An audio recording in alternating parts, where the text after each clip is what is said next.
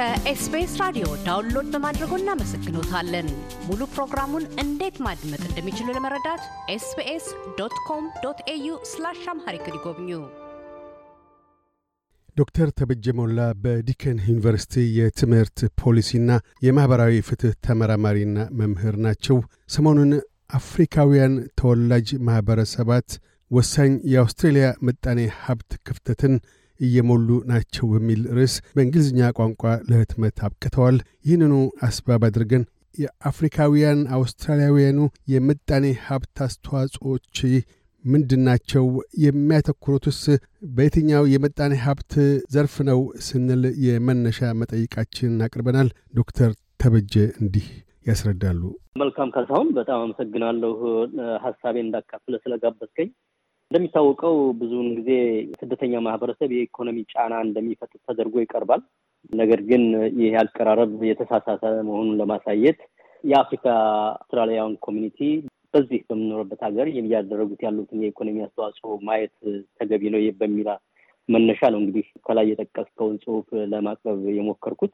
እንግዲህ ትውልደ አፍሪካዊ ማህበረሰብ ዝቅተኛ እውቀትና ክህሎት በሚጠይቁ ነገር ግን ለምጣኔ ሀብት ግንባታውና ለማህበራዊ አገልግሎት እንቅስቃሴ ከፍተኛ ድርሻ ባላቸው ዘርፎች ተሰማርተው ይሰራሉ።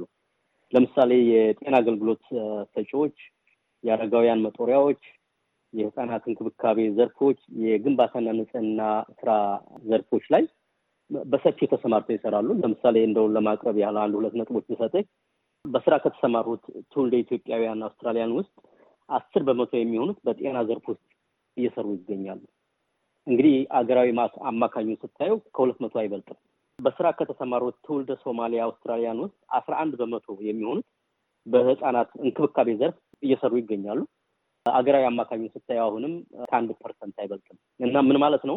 እነዚህ የማህበረሰቡ አባላት እነዚህ ዝቅተኛ ክህለትና እውቀት የሚጠይቁ ስራዎችን ግን ደግሞ በጣም አስፈላጊ የሆኑ ወሳኝ የስራ ዘርፎችን በመሸፈናቸው ምክንያት የአገሬው ተወላጆች ከፍተኛ እውቀትና ክህሎት የሚጠይቁ ስራዎችን እንዲሰሩ አመቻችተዋል ማለት ነው። ከፍተኛ እውቀትና ክህሎት የሚጠይቁ ስራዎች ደግሞ ለአገሪቱ የምጣኔ ሀብት ምርታማነት እና ተወዳዳሪነት ጉልህ ድርሻ ይሰጣሉ። ስለዚህ ስታየው ምንድን ነው እነዚህ የማህበረሰብ አባላት የአገሬው ተወላጆች የማይፈልጓቸው ነገር ግን በጣም አስፈላጊ የሆኑትን የስራ ዘርፎች በመሸፈናቸው የሀገሬው ተወላጆች ሌሎች ስራዎችን ሰርተው ለኢኮኖሚው የጎላ አስተዋጽኦ ያደርጋሉ። ያ ማለት ማለት ነው በሁለቱም ዘርፍ አገሪቱ ተጠቃሚ ነች ማለት ነው። ጽሁፎ በአፍሪካውያን ተወላጅ ማህበረሰባት ቢልም በተለይ ያተኮረው በኮንጎ ዲሞክራሲያዊ ሪፐብሊክ፣ ኤርትራ፣ ኢትዮጵያ፣ ሶማሊያ፣ ሱዳንና ደቡብ ሱዳን ላይ ነው። እነዚህን ስድስት ሀገሮች በተለይ ጥለው በእነሱ ላይ ለማተኮር የተነሱት ከምን አኳያ ነው? መልካም። አዎ እንግዲህ ጽሁፉ ያተኮረው በእነዚህ ስድስት ሀገራት ነው። እነዚህ ስድስት ሀገራት ጽሁፌ ትኩረት የሆኑበት ዋና ምክንያት ደግሞ እንግዲህ እንደምታውቀው በዚህ በአውስትራሊያ ትውልደ አፍሪካ ሲባል ብዙ አይነት ህዝቦችን ያካትታል። የደቡብ አፍሪካና የዚምባብዌ ነጮችን ያካትታል። የሰሜን አፍሪካ ትውልደ አረብ የሆኑ ስደተኞችን ያካትታል። ግን የጥቁር አፍሪካውያንን ስደተኞች ያተኮርኩበት ምክንያት ዋናው ምንድን ነው? እነዚህ አብዛኛው የሰብአዊ ስደት ፕሮግራም ተጠቃሚ የሆኑት የአፍሪካ ሀገራት እነዚህ ስድስት ሀገራት ናቸው። ስለዚህ ትኩረቴ የሰብአዊ ስደት ፕሮግራም ተጠቃሚዎችን ማድረግ ስለሆነ ነበር የምጣኔ ሀብት ስደተኞችን አያካትትም ማለት ነው። የምጣኔ ሀብት ስደተኞች የምልህ የነጮች የደቡብ አፍሪካ እና የዚምባብዌ ገበሬዎች አሉ። የሰሜን አፍሪካ ትውልድ አረብ ስደተኞች አሉ። እነዚህ አብዛኞቹ የምጣኔ ሀብት ስደተኞች ናቸው። ሌሎቹ ደግሞ ጥቁር አፍሪካውያን የሚባሉት እነዚህ ስድስት ሀገሮች እንዲሁም አልፎ አልፎ ደግሞ ላይቤሪያ እና ሰራሊዮን ይጨምራል። ስምንት ይሆናሉ አልፎ አልፎ። እነዚህ ስምንት ወይ ስድስት ሀገራት ደግሞ አብዛኛው የሰብአዊ ስደት ፕሮግራም ተጠቃሚ የሆኑ አፍሪካውያን የሚመጡባቸው ሀገሮች ናቸው። ለዛ ነው እንግዲህ ትኩረቴን በእነዚህ ሀገራት ላይ ያደረጉ። አሁን ቀደም ሲል እንዳነሱት በተለይ የእነኚህ የአፍሪካውያን ሀገራት ተወላጆች አውስትራሊያ ውስጥ በተለያዩ ሳኝ በሆኑ እንደ ሆስፒታል ስራዎች፣ የክብካቤ ምጣኔ ሀብት በሚባሉት በአረጋውያን ክብካቤና በመሳሰሉት ዘርፎች ተሰማርተው ይሰራሉ። ይህንን በሚሰሩበት ወቅት አገሬው ተወላጅ ደግሞ በተለያዩ ከፍተኛ በሆኑ የሙያ ዘርፎች ተሰማርተው በመስራት ምጣኔ ሀብታዊ ጠቀሜታ ለአውስትራሊያ እያስገኙ ነው። በሁለቱም በኩል አገሪቱ ተጠቃሚ የሆነች ነው ብለው አንስተዋል። ከዚህ እነኚህ የክብካቤ ኢኮኖሚ ከሚባሉት ስራዎች ባሻገርስ የላቀ ሙያ ክህሎት ወይም professional ተብሎ የሚጠራ ሙያ ውስጥ የአፍሪካውያን ተሳትፎስ ምን ይመስላል?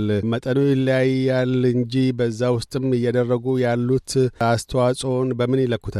ልክ ነው። እንግዲህ የጽሁፉ ትኩረት ትውልዳቸው በአፍሪካ ሀገራት ላይ ያደረጉት ላይ አተኮርኩ እንጂ ትውልድ አፍሪካ የሆኑ አውስትራሊያን ማለት እዚህ ሀገር ተወልደው እዚህ ሀገር ያደጉ የአፍሪካውያን አሉ። ትውልዳቸውን ከአፍሪካ ሀገራት አድርገው እዚህ የኖሩ አሉ እና በሁለቱም ዘርፍ ስታየው ሁለቱም ብናወዳደራቸው ትውልዳቸውን ከአፍሪካ ሀገራት አድርገው የመጡ ስደተኞች በ professional ዘርፉ ተሰማርተው ታገኛቸዋለህ። ቁጥራቸው የአገሬውን ያክል ባይሆንም ማለት ነው። ቁጥራቸው የአገሬውን ያክል ባይሆኑም በኢኮኖሚው፣ በ engineering ኡ፣ በአርኪቴክቱ፣ በ health የተለያዩ professional ስራዎች ላይ ተሰማርተው ታገኛቸዋለህ። ግን አማካዩ ስታይ ከሌሎች ሀገራት ስደተኞች አንጻር ወይም ደግሞ ከሀገሬው ሕዝብ አንጻር ስታየው ተሳትፏችን ውስን ነው ማለት ትችላለህ።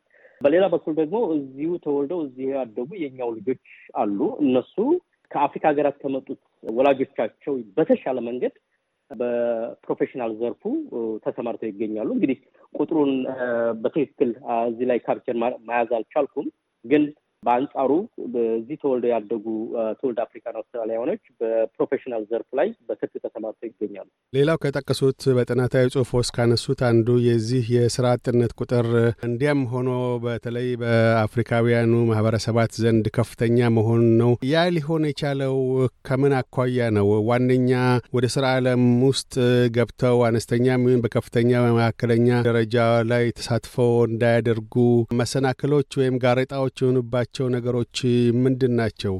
በስራ አጥነቱ እንግዲህ እንደምታስታውሰው የዛሬ አምስት ዓመት እንግዲህ እናንተ እዚህ በዚህ ፕሮግራም የተወያየንበት ይመስለኛል። የዛሬ አምስት ዓመት በነበረው የህዝብ ቆጠራ መረጃ የአፍሪካውያኑ የስራ አጥ ቁጥር የሀገሪቱን አምስት እጥፍ ነበረ በዛን ሰዓት። አሁን ትንሽ ዝቅ ብሎ አራት እጥፍ ሆኗል። ነገር ግን አሁንም ቢሆን ከአገራዊ አማካኙ የስራ አጥ ቁጥር አንጻር ሲታይ አፍሪክ ትውልድ አፍሪካ የሆነው ማህበረሰብ ከፍተኛ የሆነ የስራ አጥነት ቁጥር አለ። ይህ ለምን ሆነ ብለን ስንጠይቅ እንግዲህ በርካታ ምክንያቶችን ልናነሳ እንችላለን። አንደኛ እንደምታውቀው ከአፍሪካ ሀገራት የሚመጡት የሰብአዊ ስደት ፕሮግራም ተጠቃሚዎች የትምህርት ደረጃቸው ውስን ነው። እንደውም አንድ የመንግስት ሪፖርት እንደሚያሳየው የአፍሪካ ሰብአዊ ስደተኞች ስልሳ በመቶ የሚሆኑት የአንደኛ ደረጃ ትምህርት ይዘው ነው የሚመጡት እዚህ ሀገር። እንግዲህ የአንደኛ ደረጃ ትምህርት ይዘው መጥተው እዚህ ደግሞ እንደምታየው ነውሌጅ ኢኮኖሚ ነው። እውቀት መር በሆነ ኢኮኖሚ በአግባቡ ተሳትፈ ጠቃሚ ነገር ለማምጣት ደግሞ ከፍተኛ የሆነ እውቀትና ክህሎት ያስፈልጋል። ያ አንድ እንቅፋት ነው ማለት ነው። እዚህ ከመጡም በኋላ ወደ ትምህርት ቤት ለመሄድ ወደ ትምህርት ለመግባት ወደ የሙያ ትምህርትም ሆነ የአካዳሚክ ትምህርት ለመከታተል እድሉ አለ። እንደውም በእድሉን ከመጠቀም አንጻር ጥሩ አበረታች የሚስለው አይነት ሂደት አለ። ነገር ግን በመሳተፍ ደረጃ ማለት ነው። ተሳትፎው ግን ውጤትን አያመጣም። ብዙ ጊዜ እንግዲህ ባለፈው ከሁለት ሶስት ዓመት በፊት ተወያይተናል በዚህ ፕሮግራም ላይ በአስራ ስምንት ዓመት ውስጥ ወደ አስራ አንድ ሺህ የሚጠጉ አፍሪካውያን ለመጀመሪያ ድጋቸውን ለመስራት ወደ ዩኒቨርሲቲ ገብተው ከሁለት ሺህ አንድ እስከ ሁለት ሺህ አስራ ሰባት ባለው ጊዜ ውስጥ ማለት ነው። ከነዛ ውስጥ የዩኒቨርሲቲ ዲግሪያቸውን በአግባቡ ጨርሰው መውጣት የቻሉት ሁለት ሺህ አይሞሉም። ስለዚህ ሀገር ቤት ሲመጡ ዝቅተኛ የትምህርት ደረጃ ይዘው ይመጣሉ። እዚህ ከመጡ በኋላ ደግሞ የዩኒቨርሲቲ ወይም የሙያና ክህሎት ማሰልጠኛ ተቋማት ይገባሉ። ነገር ግን የገቡበትን ትምህርት በአግባቡ ለመጨረስ አይችሉም። ለምንድን ነው የማይጨርሱት? እሱ ሌላ ደግሞ ዝርዝር ያስገባናል እና አንዱ እንቅፋት ምንድን ነው ማለት ነው እንግዲህ የትምህርት ትምህርት ደረጃው ውስን መሆን በስራ ገበያው ላይ ተወዳዳሪ ላለመሆን አንድ አስተዋጽኦ ያደርጋል ማለት ነው። ሁለተኛና ዋናው እንቅፋት ብዬ የማስበው ደግሞ ምንድን ነው የአፍሪካውያን ስደተኞች በተለይ የሰብአዊ ስደት ፕሮግራም ተጠቃሚዎች ወደዚህ ሀገር ሲመጡ ቅድም ያልነው ስልሳ percent ኡን ትተ ነው አርባ percent የከፍተኛ ሁለተኛ ደረጃ ወይም የዩኒቨርሲቲ qualification ያላቸው እዚህ ከመጡ በኋላ ይዘውት የሚመጡት የትምህርት ማስረጃ ተቀባይነት ሁልጊዜ ጥያቄ ውስጥ ይገባል። ስለዚህ ሰው ኢንጂኒየር ሆኖ መጥቶ እዚህ ሀገር በሙያው ስራ መስራት ስላልቻለ taxi driver ይሆናል። taxi driver ዝቅ ያለ ስራ ነው እያልኩ የተከበረ ስራ ነው። ነገር ግን ሰው በተማረው እና በክህሎቱ ልክ ሰርቶ ሲያደር ደግሞ የበለጠ ምርታማ ይሆን ነበረ። ነገር ግን ይዘውት የመጡትን የሙያ ማስረጃ፣ የትምህርት ማስረጃ እዚህ በአግባቡ እውቅና ስለማይሰጥ ሰዎች በስራ ገበያ ውስጥ ገብተው ተወዳዳሪ አይሆኑም። ስለዚህ ዝቅተኛ ክህሎትና እውቀት በሚጠይቁ ስራዎች ላይ ተሰማርተው ይገኛሉ ማለት ነው። እንግዲህ ዋናዎቹ ሁለቱ ቁልፍ ችግሮች እነዚህ ይመስሉኛል። ከዶክተር ተበጀ ሞላ ጋር ያካሄድነው ቃለ ምልልስ በዚሁ አለበቃም። በቀጣዩና የማጠቃለያ ክፍል ስለ ሰብአዊ ፕሮግራም ኮታ፣ የወጣት አፍሪካውያን እስር ቁጥር ከዋነኛው የማኅበረሰብ እስረኞች ቁጥር መላቅ፣ ቤተሰብና ማኅበረሰብ ሊያተኩሩባቸው ስለሚገቡ አዎንታዊ ጥረቶችን አንስተው ይናገራሉ። እያደመጡ የነበረው የኤስቢኤስ አማርኛ ፕሮግራምን ነበር። የፕሮግራሙን ቀጥታ ስርጭት ሰኞና አርብ ምሽቶች ያድምጡ። እንዲሁም ድረገጻችንን በመጎብኘት on demand እና በኤስቢኤስ ራዲዮ mobile app ማድመጥ ይችላሉ። ድረገጻችንን ኤስቢኤስ ዶት ኮም ዶት ኤዩ አምሃሪክን ይጎብኙ።